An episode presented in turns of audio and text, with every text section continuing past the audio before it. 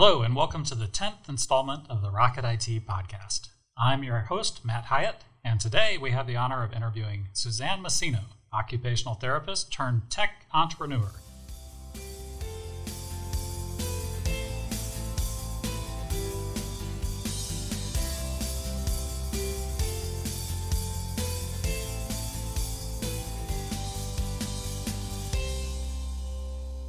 During her 25 year tenure in the healthcare field, Suzanne has served as a therapist, a recruiter, a leader, and business owner. With her recent launch of healthcare tech startup Matchwell, Suzanne is breaking new ground not just in her own life, but possibly in an entire industry. Now, without further ado, I'd like to welcome Suzanne to the show. Suzanne, it's a pleasure to have you here. Thanks for having me. Thank you. Hey, you know what? Uh, you and I would start right off the bat here we know each other, right? We're friends. We've uh, known each other for a number of years now. Absolutely. Uh, and so uh, it's been a pleasure uh, spending time with you and uh, your husband, Nick. Our families have spent time together, and so it's been a lot of fun. Uh, and one of the things I think is really cool is that early on, and I, think, I think it was the very first time that you and I met, was at a, an event that was here in town. Your husband, Nick, said, Hey, you should talk to Suzanne. She's really interested in entrepreneurship.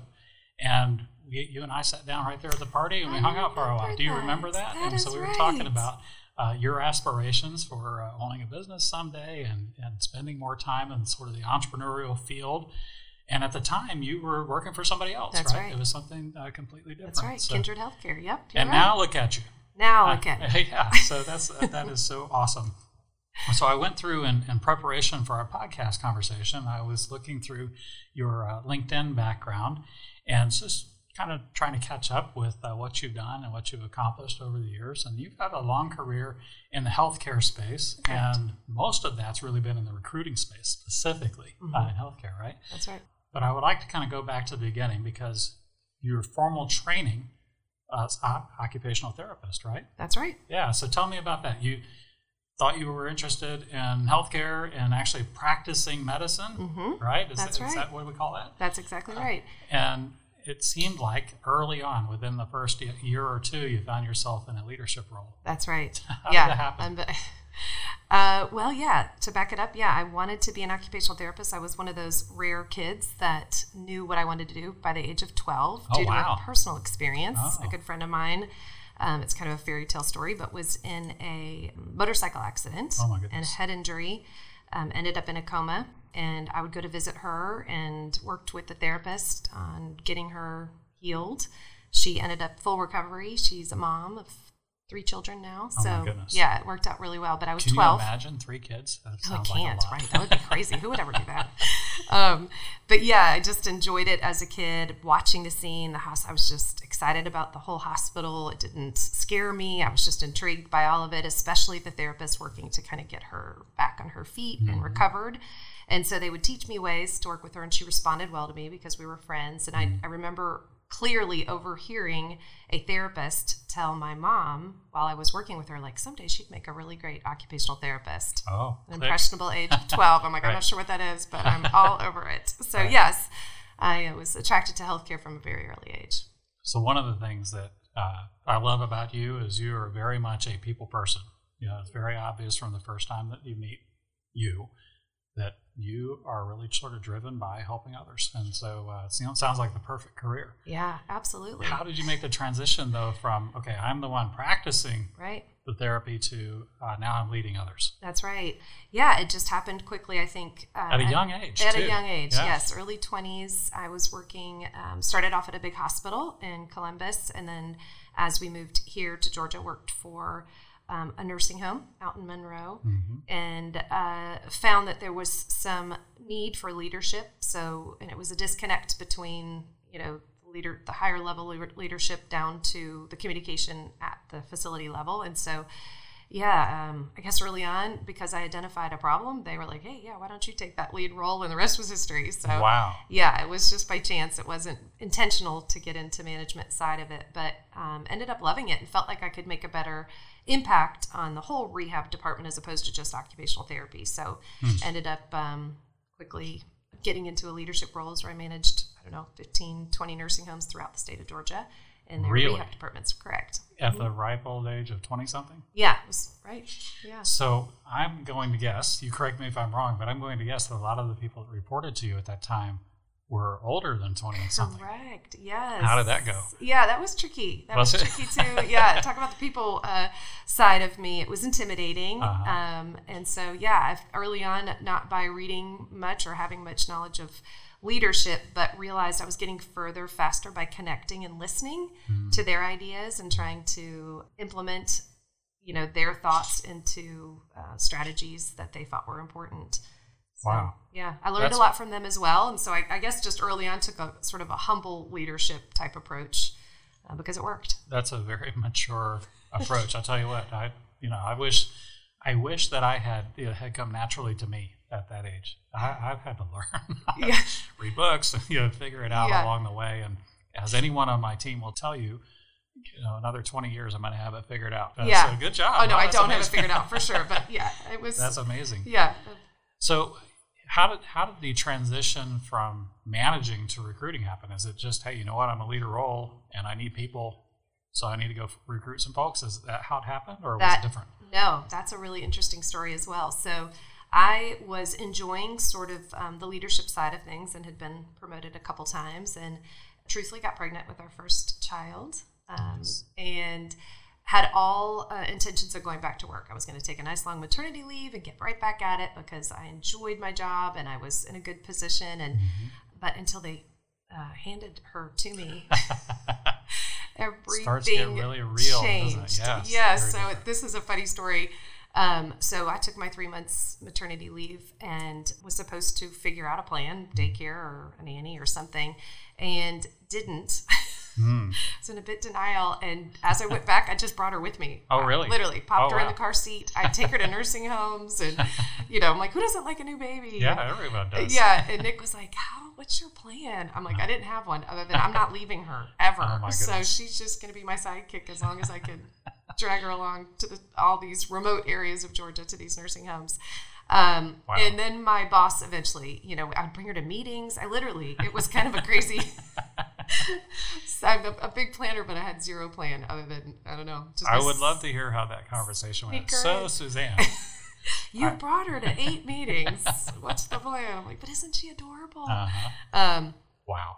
yeah, so Nick and I had a heart to heart. I think he sat me down and was like, "Yeah, this is not a sustainable plan you got going here. So what what are we going to do?" And we had decided that you know I only felt like I had two options to leave her in daycare at the time. I was like, I, I was like ripping my heart out. There's no way mm-hmm. I could do that. I'm sorry. I will sell my car and ride my my bike to the grocery store if we have to, but I am not leaving her. Right.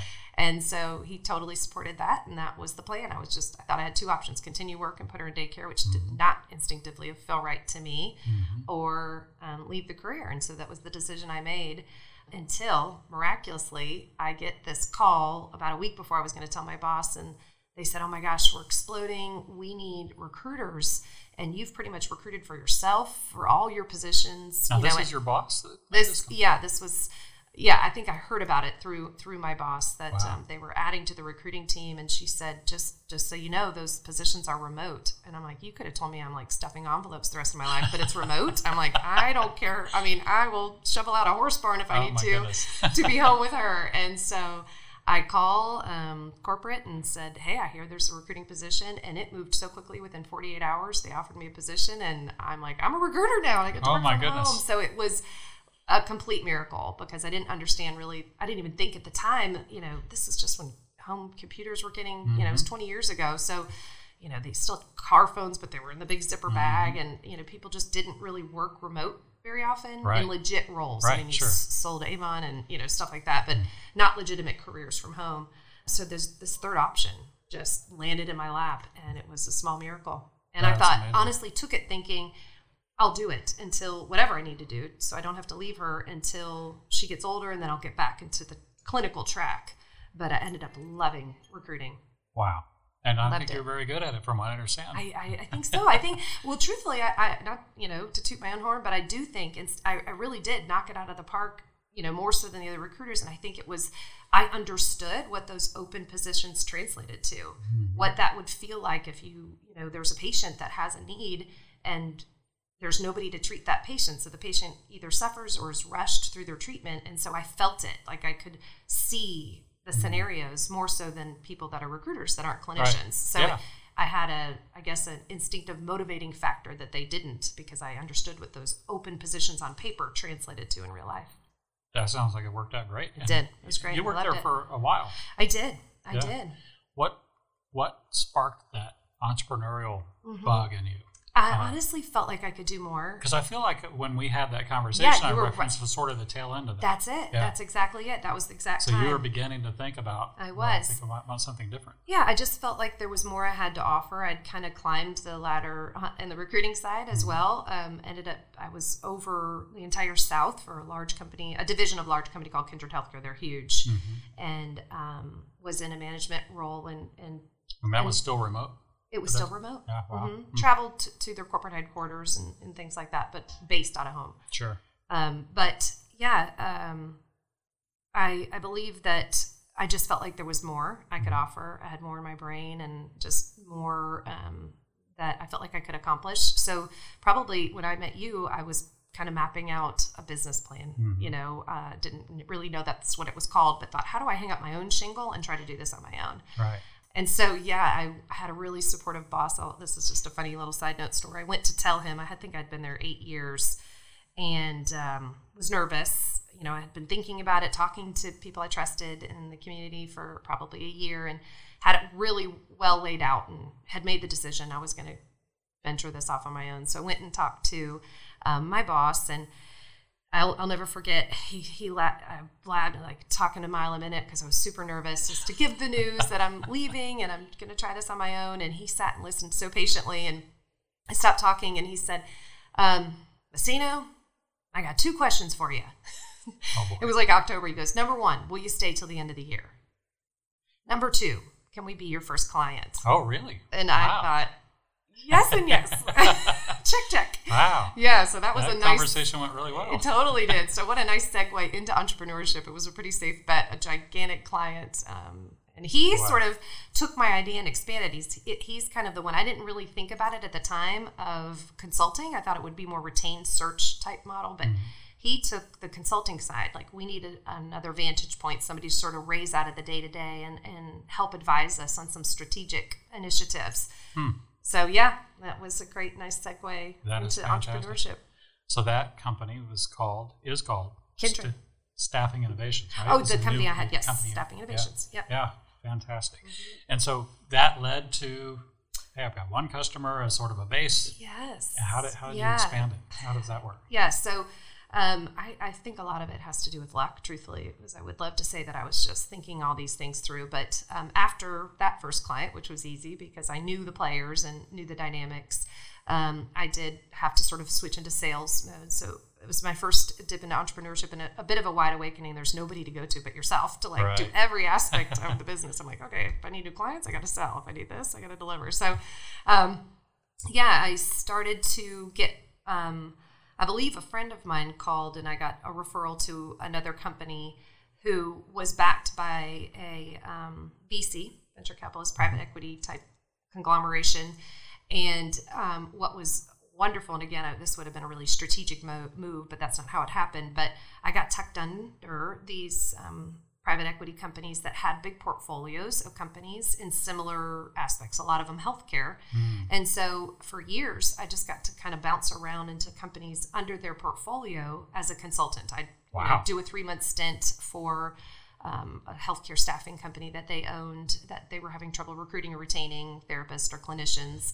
Finish that, and they'd say, "Hey, you know what? We have this other client over here. Can you help us?" Same thing with Wow, that one. So interesting. yeah, I didn't really have to sell. Truthfully, I had a I had a little tiny website, but nobody ever went to it, and it was just by word of mouth that I Right. got my next uh, client. Well, you know, I think you're being very humble to say that you know it was lucky. uh, you know, you, we we make our own luck many That's times, true. and uh, as I said earlier, it's clear that you care about people, and when you care about people, opportunities come your way because people True. want to do business with people they like and they trust. Mhm. And so, uh, kudos to you for, Thank for that. That's pretty amazing.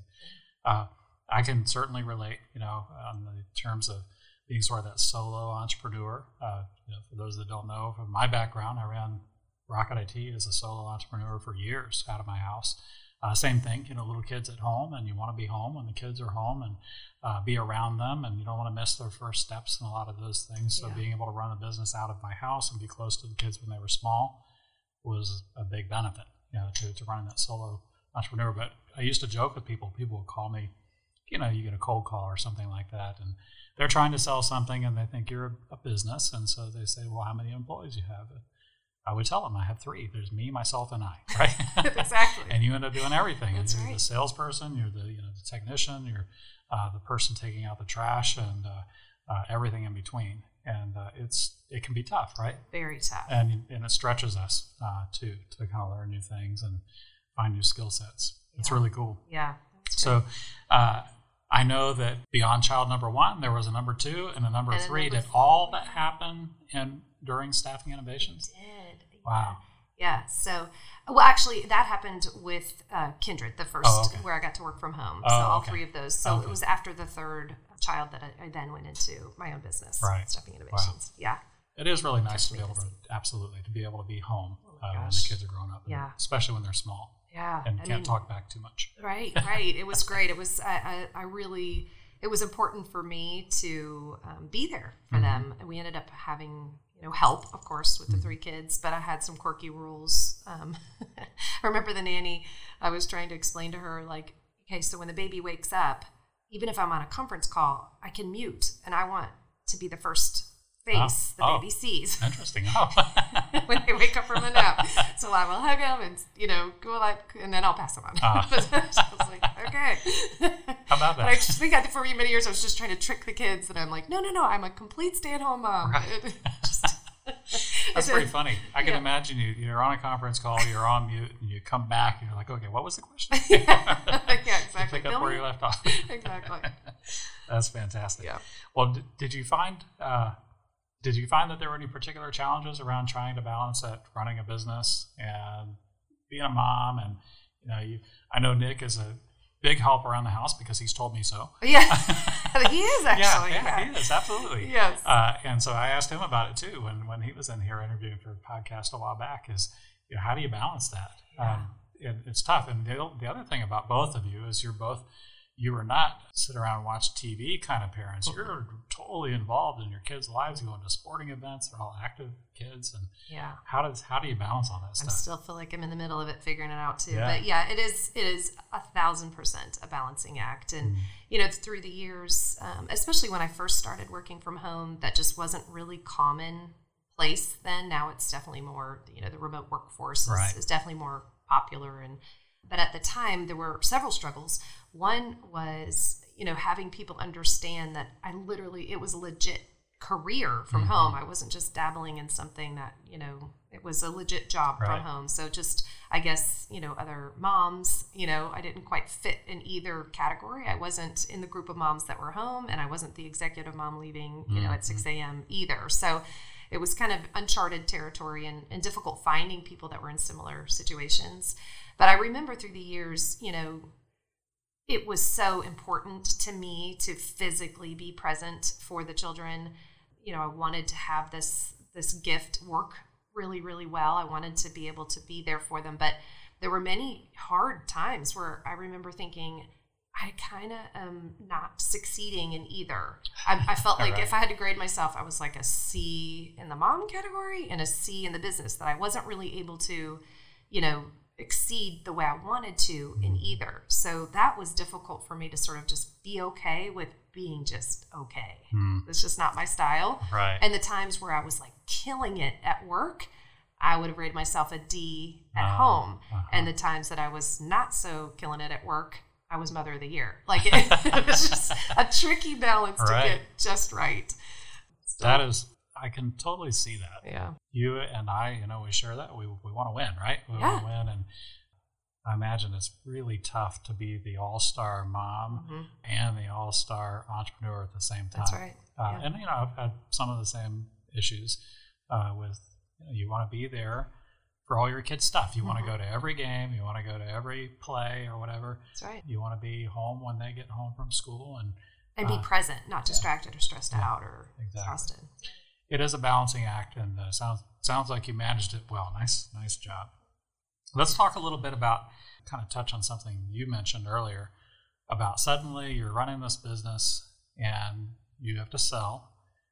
Was it scary to go from, uh, hey, you know what, I have a job, there's security in that. Uh, seems like, you know, there's probably benefits and healthcare and all that stuff to, hey, it's me. And if it's going to work, it's on my shoulders. I got to look in the mirror and kind of figure that out. Was that was that a scary process? Completely. Or? I don't have entrepreneurs in my family. I think a lot of entrepreneurs have seen that mm. in their mm. family, and so they've seen that be successful. Um, that really that wasn't part of my immediate circle mm. of um, influence. So yeah, it was terrifying. I mean, some things that made it a little bit easier, truthfully, was that I have still to this day have my license as an occupational therapist. I haven't practiced in 20 some years, but in the back of my head, I'm like, you know what? Your plan B. yeah, let's hope it's yeah, plan F or you know G. But right. it's um that helped, you know, mm-hmm. through the years. Like I, I, I, don't I don't have a horrible backup plan. That would mm-hmm. be amazing. And there's a huge need and a huge shortage of therapists. So right. I knew I already, you know, had that. And then of course the support of Nick. Mm-hmm. Um, has been having a nice secure job. Mm-hmm. I don't I think it'd be harder if um, he wasn't supportive of that and knew it was a risk and knew I was walking away from really, you know, great, solid, consistent yeah. opportunity, and I had his support, which is great. That's awesome. Okay, so let's uh, let's kind of move on from there. Uh, one of the things that I think is really fascinating is you, know, you built this business around recruiting and working with people that are looking for jobs. You're working with uh, prospective employers that are looking for team members and that's all going really well. But then somebody, you got a phone call one day, and somebody wants to sell their business. Is that how it worked? Is is um, sort of. You got you got involved in it's, mergers and acquisitions. I did. Yeah. I didn't know about that world, um, and yes, I did. And so again, the, a fascinating turn of events. It, it really like. was. Yeah. So yeah. tell me how did that all work? Um, so again, it was a relationship I had built with a company and had helped them as a, a consultant many times over, which was awesome. A lot of my clients I had were repeat. They'd mm-hmm. use me and then you know call me back in a year, and it was almost like a checkup or. Um, a, another issue they wanted my thoughts on. So it was really a unique privilege because I could get up to speed quicker and and yeah, it actually happened twice where there were some smaller businesses that I kind of knew and had some relationships with. And on the other side, had some, you know, private equity firms that were looking to acquire companies in that ah, space. Mm-hmm. And so, you know, made some introductions. As so did it happen the other way around? Did I get that wrong? And it's actually the VC firm that says, "Hey, do you know anybody?" It was yes. Oh, okay. They led the way. That I oh. knew what type of companies they were trying to add to their portfolio. Uh-huh. Um, and they knew of the relationships I had uh. and sort of asked for, and I had helped them as a consultant before in many areas. So they knew and trusted me and just basically threw it out there. This is what we're after, and this is the type of companies we're looking for. Wow. Do you know? And the, the areas they were looking to diversify sort of across the U.S. Hmm. Um, and so there were some pockets that they they wanted companies, and it just so happened that I had some relationships with some companies in those areas, and um, hmm. yeah, the rest was history. That was a unique experience. Yeah, well, sounds like it. Mm-hmm. I mean, an amazing opportunity. Mm-hmm. So, what is that like uh, when you, when you're trying to bridge the gap between okay, I have a potential buyer and I have a potential seller. I know both of them. Right. I have relationships with both of them. How do you bring them together and make that work? Yeah, so my loyalty definitely felt on the side of the the company, not um, the company that was wanting to acquire them, because there was a protection. I think, uh, you know, a concern that would they be able to keep their culture and keep the things that were important to them.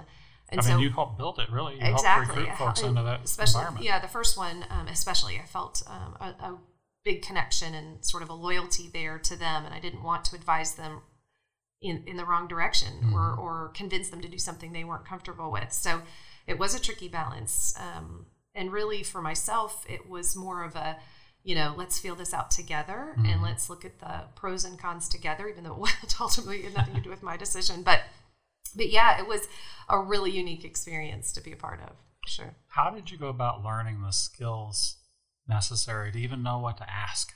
You know, because this this is you have people that build their whole career on M and A, and there are people that you know have entire organizations around venture capital. How does a person like me or you kind of sit down and say, okay, I need to learn how to broker a deal between two companies? Right, great question. I am really good at using my resources Mm-hmm. around me. And so there were some people in our world that Nick and I knew that had that was their career. Ah, And I had them literally on speed dial. I remember in one scenario, no joke, calling them from the women's restroom. And I'm like, okay, they're using words I don't understand. They, you know, tell me what they mean. What question should I be asking? You know, make me Wow. look smart, essentially. Right, How do you help me, uh, you know, get through this? And so I had some really great supporters from behind the scenes sort of guiding me along the way. uh, that's fantastic. Yeah. That that deal ended up being the first of two, Two. three, four, Two. two? Mhm. Wow, so you did two of them. Yeah. Wow.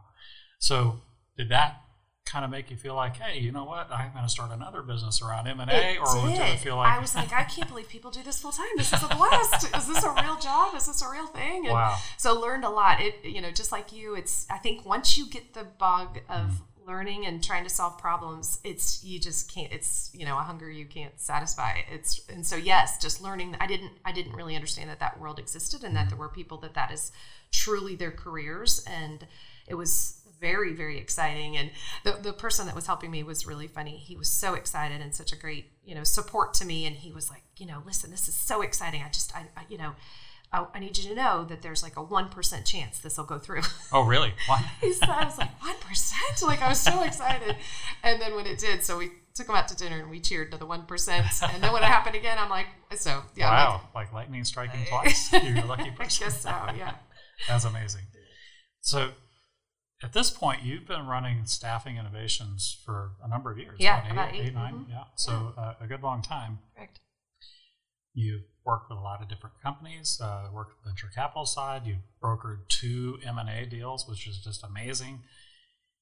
A lot of people could have just said, you know what, life's good. I'm just going to keep on doing this uh, Mhm. for the rest of my life. that's right that was Uh, the plan Yeah. But something changed because I know there's another venture that you're involved in now. It's really your main thing. So what what happened that made you shift your attention and kind of want to continue into trying yet another new thing? That's right. Yeah. So yeah, that's a, it's an interesting story. So as I mentioned, I use my resources and stay connected to the people that are important to me, um, whether they kind of like it or not. So yeah. but yeah, I bet they like it. there was a. Uh, um, a gentleman that I had met, uh, he was actually a vendor for Kindred when I worked there. His company uh, was a staffing company, and we met. Um, and through the years, um, he lives in Durham, and as he would come through Atlanta, we'd grab coffee just to stay connected. It was mostly me, I think, driving that you know connection, keeping Sure. that because I it was a very bright guy and um, smart, had really great ideas and solutions, and so um, this was several years before you know um, anything to do on paper with Matchwell, but you know he started to talk about things that were bothering him in the industry that you know almost hinting that he felt like he was on the wrong team that the staffing industry and the staffing um, the way the model has been for 20 some years you know they, their margins were continuing to skyrocket. Meanwhile it wasn't really going back to the pockets of the clinicians and it was killing facilities. They helped some you know uh, sort of the america's safety net hospitals and you know sort of a light bulb moment for him was sitting in sort of a audacious gala that his company had sponsored and hearing talk after talk of people you know we've saved 0.01 cent on a you know injector needle cap or something um, you know every way they could save money and meanwhile his company you know and it's just the nature of you know right or wrong they were filling needs um, in the staffing uh, and helping them Mhm. are you know no doubt about it but started to think that you know maybe there's a better way to directly connect facilities with their needs uh, to help save costs really Right. Well, Uh, it is expensive to use so recruiters, expensive. I think, in any field. It It- certainly is in the IT field. Yeah. To the extent that we can figure out our own recruiting, we want to do that because anytime we bring in a third party to help with recruiting, there's a massive expense on the front end.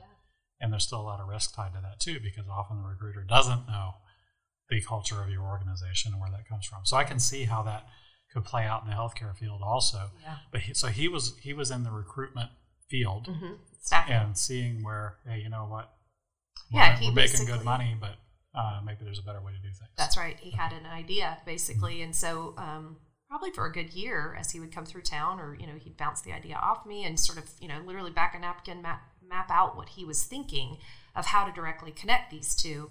Parties, you know, mm-hmm. without having to go through a middleman, the staffing agency. And, you know, I was there just to, as a friend, essentially, to listen and, and with my knowledge, poke holes in it, you mm-hmm. know, the best I could and, and, you know, help him think through his idea um, until I remember it was over a weekend and I couldn't stop thinking about it. It's Oh, like really? it had become more clear to him mm-hmm. where he was going and what idea, and it was becoming more real that he was ready to sort of take this leap himself.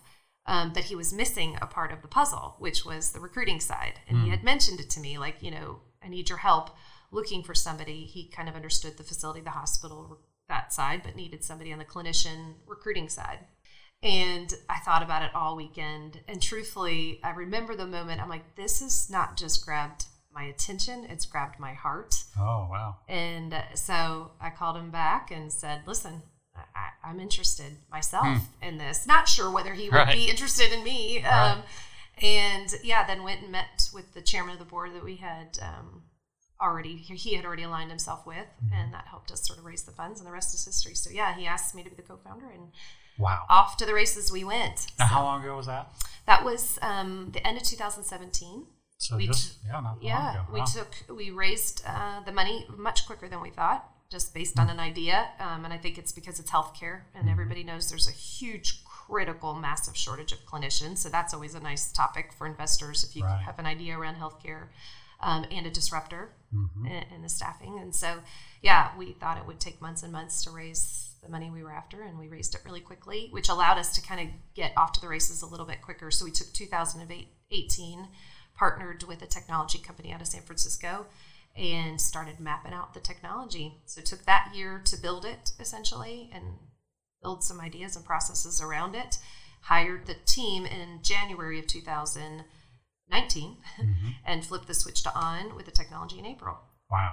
so yeah That's amazing. Okay, so tell us what is Matchwell? Okay. What's what's your value proposition? yeah You know, I, I put you on the spot here for a little bit of a pitch, but I just I want to know a little bit about what the company does and what's unique about it. Yeah, the unique um, part of our company is that our technology directly connects healthcare facilities with clinicians and what they're looking for. Hence Okay. the reason we're called Matchwell. So we use technology and algorithms um, in the background to help, based on what their skill sets are and what they're looking for, directly expose them to opportunities that match what they're looking for. Okay, So- hence Matchwell. Yeah. It's Matchwell. Nice. Exactly. So my understanding is is that there's a little bit of a tweak here because there are there are recruiting platforms out there that are more general in a sense. And I know in my field there's one that was uh, very popular for a long time and may still be. Uh, Dice.com was sort of a recruiting platform for IT folks. Is the differentiator for Matchwell that it's specific to healthcare, or are there other aspects that are unique and different also? Yeah, that, that that's a great question. We are specific to healthcare, so we've leveraged the years of healthcare staffing that he has and and and I have, um, and really honed in on just healthcare. Okay. The technology would work for other sectors, but that is where we're focusing is healthcare. So you mentioned when you got started working from home years ago that that was still a pretty unique idea. You know, there's not a lot of people doing that. Technology obviously has advanced a lot, and now not only do we have lots of people that are able to work from home, even our team, if there's a snow day or something like that, we work from, from home on a temporary basis, and in many fields, people work from home all the time. Uh, but there's also this whole gig economy. That's right. Uh, people, you know, whether it's Uber or some of these other platforms where they're working, uh, you know, you've got VRBO, uh, Airbnb, and so on. Is there an aspect of that too? Is it, or is it more of a traditional employment arrangement uh, once you connect a clinician with a potential employer? No, that's a great question. So we're really focused. Our passion is flex work, and that is for several reasons. Um, due to the clinician shortage, a lot of clinicians, you know, when they get into a facility, they're mandated to work many, many hours and overtime. And what we have found is that there's clinicians that keep their license a nurse that are stay-at-home moms or retired, and there are options for them to work sort of here and there as they choose today, but it's very transactional. They would go to hospital A and tell them where they want to work. They manage the schedules themselves, um, and then would reapply to another facility to find those types of flex work. So our platform allows a clinician to broadly see all their flexible opportunities in one spot. They can Oh. house their credentials, almost like a credentialing portfolio or wallet, where they can house all their things there and um, not have to continually. And there's a lot for clinicians, a lot of credentials and Oh, yeah. competencies that they have to. Oh yes, um, many, many. Um, so they can house all those. They basically snap a picture and upload it into the platform, and it houses it there. So it's very easy for them to see many opportunities and apply to many options at once. Wow. And really, yeah, our, our, our big focus is flex work, where we can tap into those moms that may want to work a little bit of a flexible schedule, or the retirees that want to scale back, don't want to work the rigorous 12 hour shifts and, Right. you know, all of that, but they, they want to keep their foot in, but they want the empowerment and the control of, of their schedule.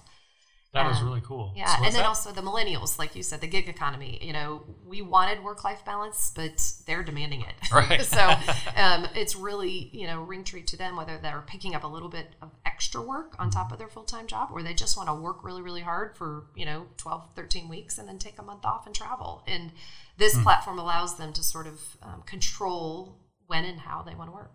That is really awesome. Now, Yeah. I'm curious, is that part of your contribution to this conversation, or was that uh, in terms of what, what Matchwell does and its focus of doing? Because that's kind of unique, right? It's very I think it's unique. really cool. Yeah, Or is that something that was kind of part of the plan from the beginning? it was part of the plan from the beginning. That's yeah, really cool. Yep. Yeah, I love it. You're right. There, that is something that well, all of us want, for sure. Flexibility, Yeah, uh, the ability balance. to control in our destiny, and so forth. So uh, that is awesome. When you go look online, you look at some of these organizations, like the Ubers and the Airbnbs. Do you find that that's an inspiration uh, for some of what you're doing? Is there a model that's out there that that you kind of say, oh, okay, here's what we've done here?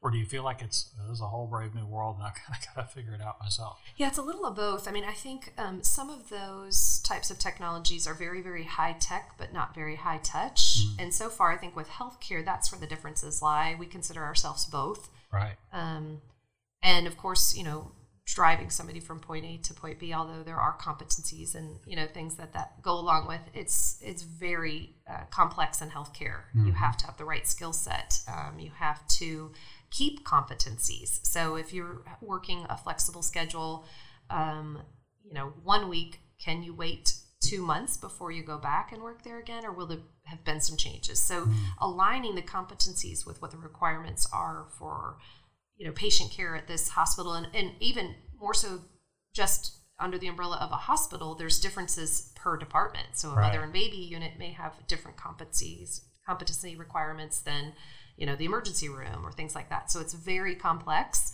um, more so than some of the others but we do certainly watch you know um, other marketplace technologies like Uber and Airbnb for you know guidance and, and how do you make something so complex simple and Right. that's been a challenge yeah Well, I think that's that's always a big part of the challenge, right? Exactly. How do we make complicated things uh, simple? that's right Uh, it's hard to do. it's very hard to do Well, speaking of complicated things uh, made simple, how in the world did you become such a technical person? I mean, you, let's listen to this.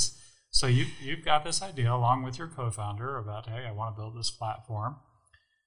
You know, you and I, uh, we know each other. I don't remember there being a huge background in software development and hiring remote teams to to work on uh, building a platform. How in the world did you get good at that? yeah well um, that they my team would probably argue that i'm not is the, the founderness i think you would say the same is that no we are neither one of us are technical people um, but i think what we have both learned and um, done a very good job of is hiring the best and the brightest we have an, a team of incredibly smart people so it is certainly, you know, very much our thumbprints are all over the concept and the idea and how we want it to work based on our knowledge from our previous careers. But the actual components of the technology are largely done by, you know, the professionals. Programmers and developers, yeah, exactly. sure. Yeah. So, uh, do I understand correctly that most of that development team, if not the entire development team, is based outside of Georgia?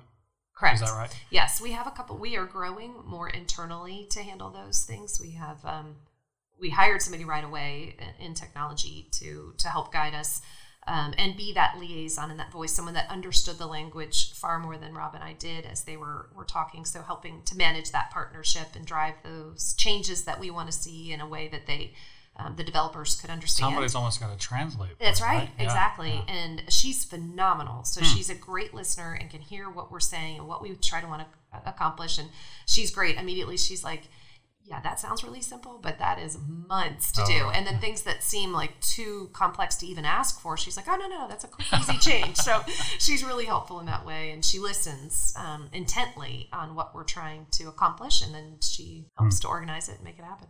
So, as you might imagine, at Rocket IT, we sometimes get uh, pulled into various scenarios where people are looking to either build a line of business application, or in some cases, they're uh, looking to expand its capacity or capability. And so we get drawn into those conversations. We don't do software development here inside our organization, but we often work with other software developers. And there's sort of a recurring theme that I think I've identified. It's very sophisticated. This stuff's really expensive. And usually costs a lot more Yes. than uh, than the business owners and the people driving the projects imagine. Have you found that to be Yes. true? Yeah, early on, um, some of our board members who have had experience with technology warned us, and of course, we were just shiny-eyed and um, Mm-hmm. a little naive in a, in a in a way that they said, you know, it's going to take you longer and it's going to cost you more. Mm-hmm. and we're like, no, no, no, no, we've got a good plan, and yeah, it took us longer and it cost us a little more. And it's probably not not ending, right? No, yeah, it's probably ever something that always has to be developed and Iterated, built on. and- right? mm, Yeah, yeah. Iterated, But that's the exciting part. It really is. Yeah. It's, you know, um, learning from our early users. We had some early adopters, both on the hospital side or the facility side and on the clinician side. And, you know, to be in listening mode and, you know, try to make it more intuitive, try to make it easier, less clicks. How do they get from point A to point B? What made sense to us may not make sense to the actual users in real life. So it, we're, you know, in listening mode, and I don't think that'll ever end. Yeah. Well, that's good. That's a good way to be, right? Yeah. Good way to build your business. Yeah. So you launched your product officially, I think you said in April of this year. Is Correct? that right? Yeah. How many clients did you? I don't know how that works. Yeah, okay, on April 10th, I'm going to turn this on and then just we're going to stand back Yeah. and watch all the people. How did that happen? Yeah, that was. Um, it- we had um, the luxury of having um, a wait list. So Oh, before wow. April, we had uh, talked to many clinicians, um, and so we had a bit of a, a nice groundswell, small one, Mm-hmm. albeit of the on the clinician side of folks on the wait list that were just interested in you know getting into the technology when it was ready. So that helped. Yeah. And then on the facility side, we had two facilities agree to be what we called alpha of facilities. test case, yeah, Test sure. case. So um, yeah, they um, they helped us Really more than test is almost proof of concept. proof kind of yeah. concept exactly. Yeah, we also we early early on we had um, a handful, maybe I don't know, less than hundred alpha clinicians to using Oh. not the real platform, um, you know, staging type Sure. Uh, information, but. But yeah, when we flipped the switch on, we had a, a couple clients that were willing to be patient with us and and How let us try. Yes, it Huh. was it was great. So what's it been like? I mean, I imagine it's been amazing. It's, Yes, right? I mean, t- tell me how how's that all unfolded? Yeah, so it has been incredible. Uh, I think for us, we knew all along, just from the staffing industry side, that this concept would ring true to the facilities. It's cost savings, it's direct access to clinicians that they need. Um, it's a whole new model uh, of, of helping, you know, with the deficit of clinicians, aligning them, and um, so we knew that we, we pretty much knew that's gonna that is gonna sell well. Um, the wild card for us, I think, or for me more importantly, was on the clinician side because they're they're heavily sought after. There's a Right. huge demand. They're you know they're emailed, they're sent messages, they're cold called constantly for recruiting because there's I think 500,000 clinicians short across the Amer- Oh, America. goodness. So they are used to being sought after. Oh, yeah. always have been. Even Well, I for haven't even thought about that. So yeah, you've got all these amazing uh, facilities that have signed up, and if there are no clinicians there ready to do the work, That's that could be a right. problem, right? Yeah, we talk a lot, a lot about chicken and eggs Mm-hmm. with us because you get too many clinicians in the platform with not much for them to do. That's not good. Or you get facilities in there with not enough clinicians. That's not good either. So, you know, it's it's definitely a balance trying to get that flywheel spinning of Mm-hmm. clinician, the right amount of, of clinicians and facilities. Um, Hmm. Yeah, so it's been a challenge. So what do you do to keep them coming back? That's a great question. We, um, our mission is to exceed expectations every way we can. So we allow, which is super unique as well, access to the clinicians on the facility side however they want. If they find a clinician and they want that clinician full time, and if the clinician wants to work there full time, we we don't hold them back for that. They're allowed, you know, to use the clinicians however they they choose. And so there's a lot of flexibility. A lot of flexibility, and so they love that. Yeah, and seeing you, great value.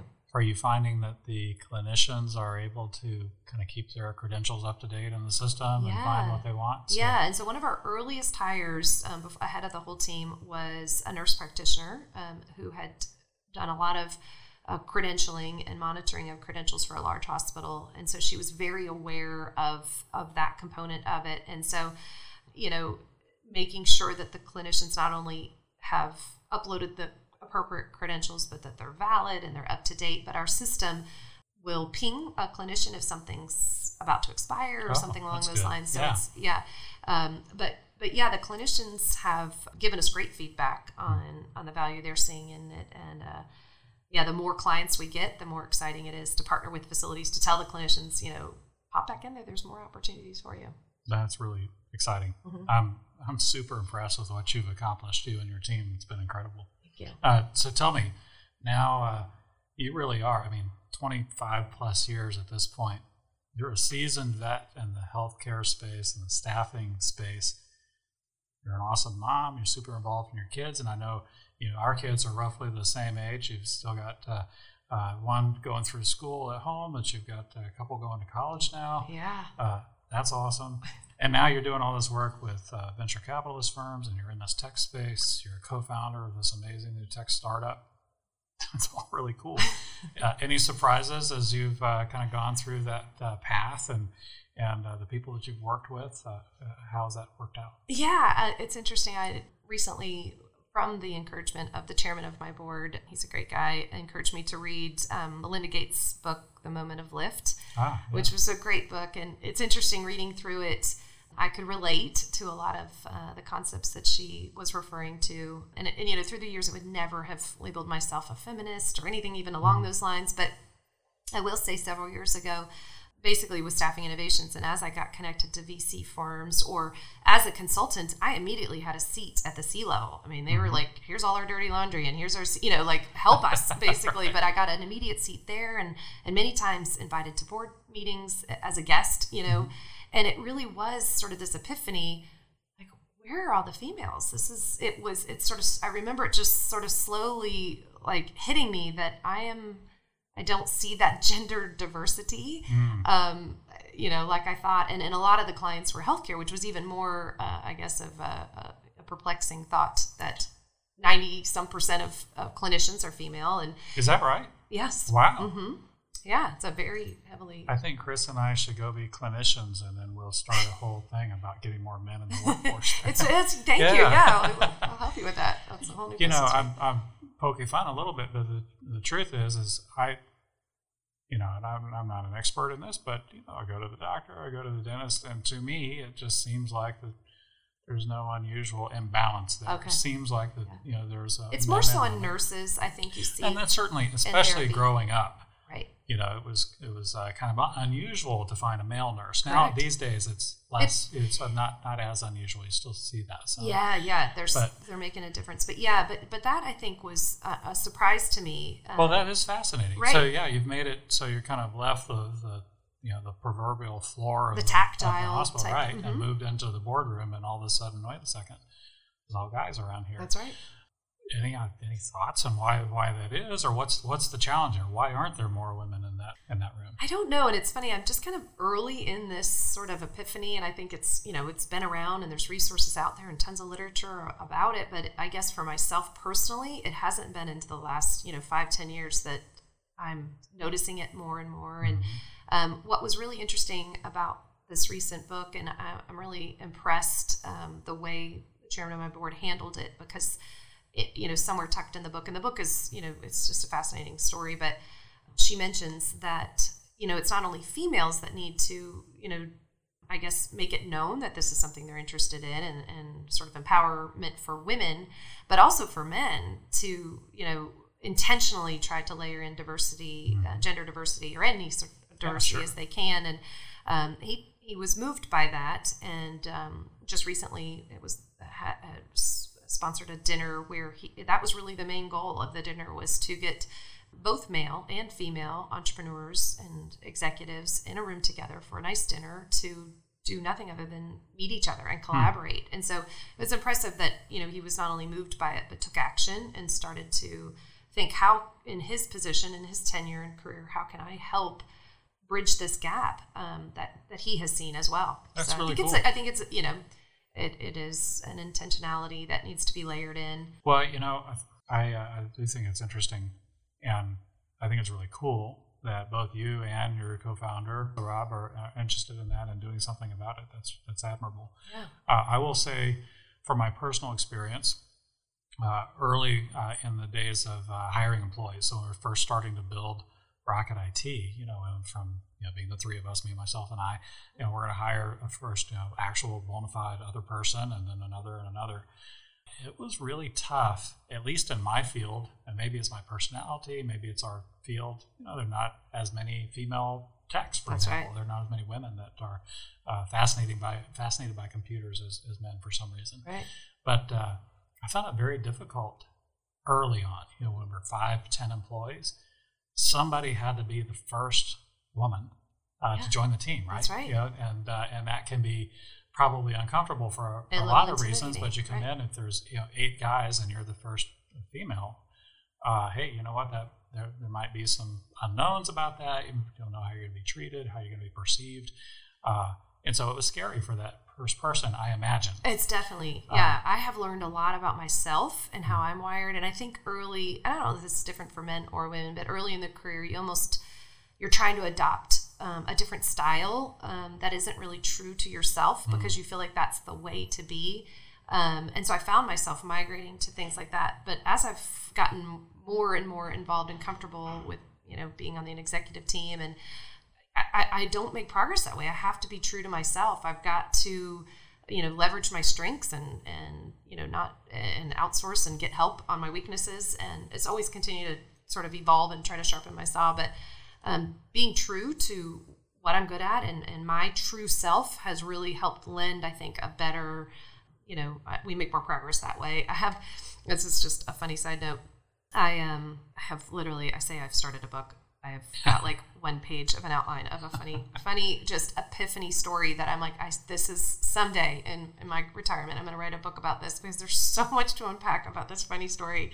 This is just a, a difference in, in epiphany, I think, at the perfect time of, of why you need men and women hmm. in leadership, whether that's on a board or executive team. But so this was years ago, and it's, I know, still stuck in my head, probably, literally 15, 20 years ago. And it's this crazy hot day, August.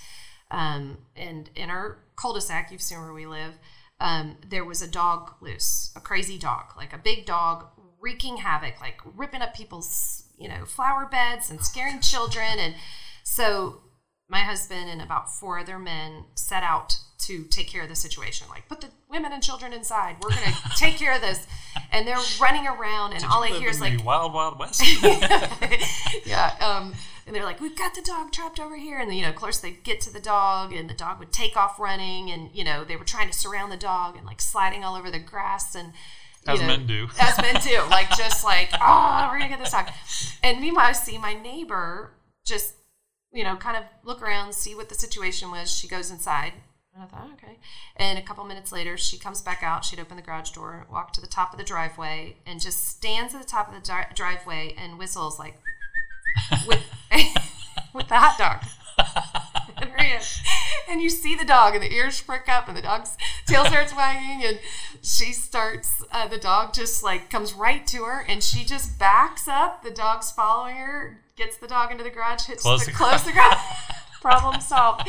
And I remember thinking, this is why right. you need both men and women because we just uh, we look at things so differently. We solve problems differently. And you know not to like say men are you know but i'm like this is why. I mean it's Right. just and and i see this in leadership and i see this all the time. It's the you know even rob and i you know building a company from nothing other than an idea and we think about things so so drastically differently. But i think there's such value there and and and that sort of diversity in the way people think and go about trying to solve problems, big ones. um, boy, uh, you just said it's just so great hearing that story. You just encapsulated what I think many of us believe and think about. was true. And so many of these things are true for both men and women. You know, being the best version of yourself, being true to yourself and who you are, yeah. and really setting aside any preconceived notions of who we're supposed to be, mm-hmm.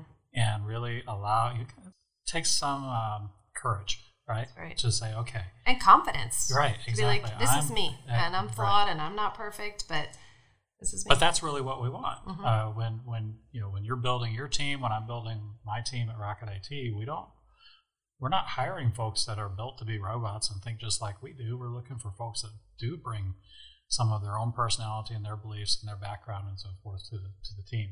And I can tell you, speaking from my own uh, experience, uh, once we started adding women to the team, you know, we get one, and eventually we find another brave soul come join the team, and then eventually, you know, we're still not completely balanced. I don't know exactly what the number is, but it's probably something like 30% women, something like that, 25% maybe. There's benefit to having that different perspective. You know, you want that different perspective, and we seek it out and we look for it.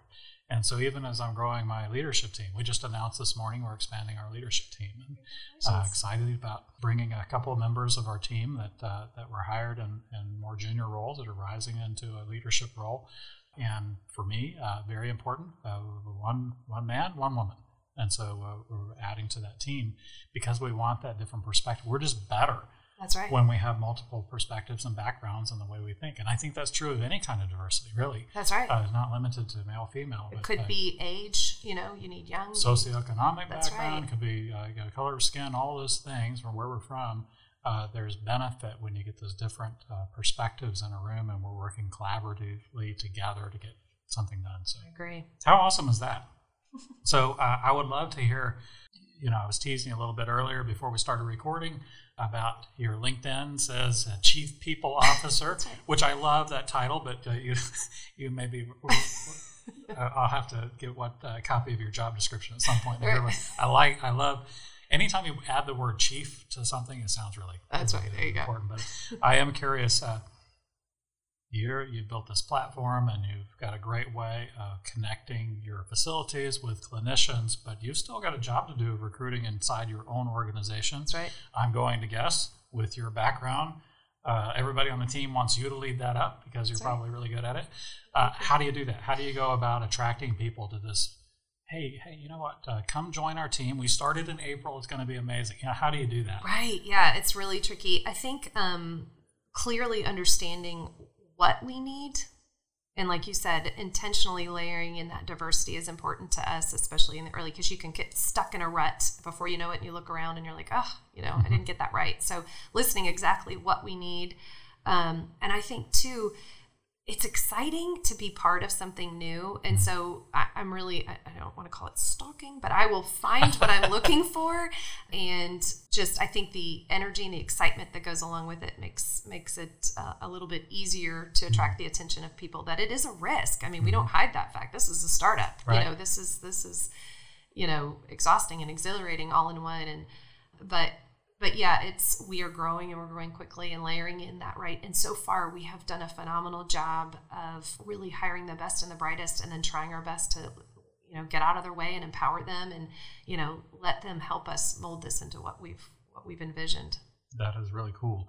So tell me a little bit about once you've sort of attracted the team member mm-hmm. and brought them on board. And, and by the way, care to let us in on the secret of how you're finding these people? Do you is it word of mouth, or are you getting it's on both. some yeah, platform? Uh, yeah, once I mean, once you've hired those rock stars, then I look for referrals from them because, like ah, people, like yeah. like-minded people, you know, mm-hmm. they they know if they're if they're high achievers, they're going to know other high achievers, mm-hmm. and they're not going to, you know, surround themselves with somebody that you know wouldn't mm-hmm. hold that up. So referrals are important even internally of a small company.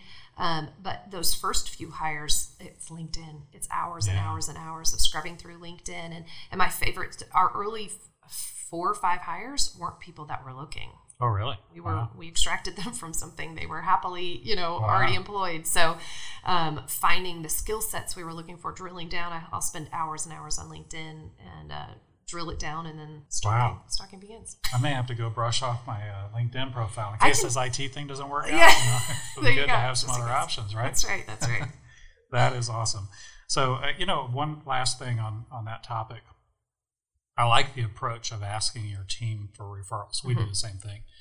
And that in itself can be a retention mechanism. Absolutely. If, hey, you know what? Uh, uh, I've got this job and, and it's awesome and everything, but uh, my buddy Bob uh, or Janet right? Yeah. Works right next to me, and I brought him or her on, then you know it's probably going to be an even more sticky relationship where we want folks That's to right. stick around because they contributed to building the team. And and also, uh, you know, it's friends. You yeah. know, you think especially in the early days, it's how you make a lot of friends. Mm-hmm. So yeah, you people want to work together, and yeah, it's a great retention strategy. I love it. All right, so we're going to go to our lightning round. Uh, okay. Uh, this is uh, something we do with uh, every podcast guest. Okay. I'd love to hear a little bit about uh, what are your plans moving forward as you look ahead five, ten years down the road? Where where are you going? Where's Matchwell going? We've got big goals. Do you really? We, yes, it's really exciting. So we use um, the Entrepreneur Operating System oh, from yeah. the book Traction, yeah, which EOS. is the EOS. Mm-hmm. Yes, so we Good. started with that right out of the gates, which was awesome. Nice. So we've got that Vision Traction Organizer that helps lay out our three year goals and our one year goal, and we just finished that exercise for 2020 and currently breaking out those. In quarter. I know, right? Yes, yeah.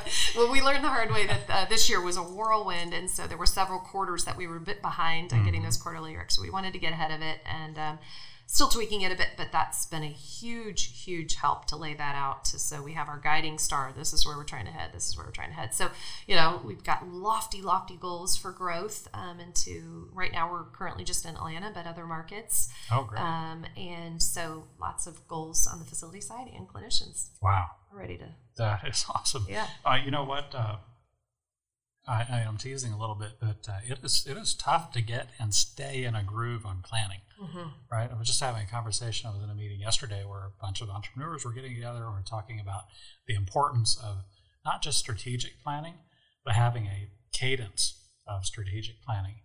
And many times uh, when we've gone through our planning process, whether it's budgeting or strategic plans, uh, it's really easy for time to just pass. And especially most people are doing this in December. And guess what happens in December? You got a lot of people that want to spend time with family and be away.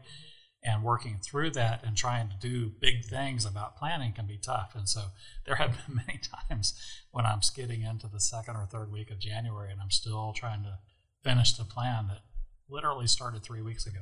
yeah, yeah, it's hard because you want to get that right because, right. you know, you've got to have these um, goals align and everybody's sort of in agreement. And um, and what I love about the EOS is then you know breaking those down, and we're just sort of at the the point now that we're dividing it out a bit more. So far, it's just been sort of the executive team and mm-hmm. you know everybody else, and right. now we're dividing out into more department level, and it's really exciting um, to have those goals and make sure that we're we're breaking those down into quarterly bite-sized chunks so that mm-hmm. we can try to attain these lofty goals. I love it.